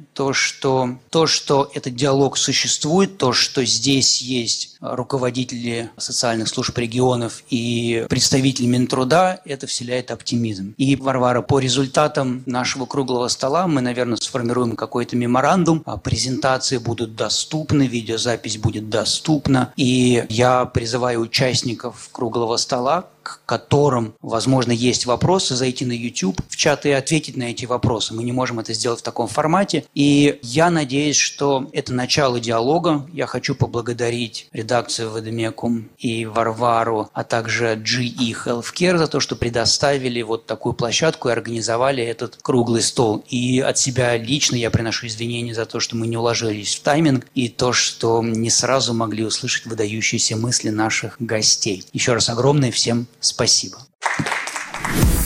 Вадимекум. Вадимекум. Подкаст делового издания об индустрии здравоохранения. Вадимекум. Новости, рейтинги, аналитика, мероприятия, а теперь еще и подкасты. Подкаст записан и сведен на студии creapod.ru.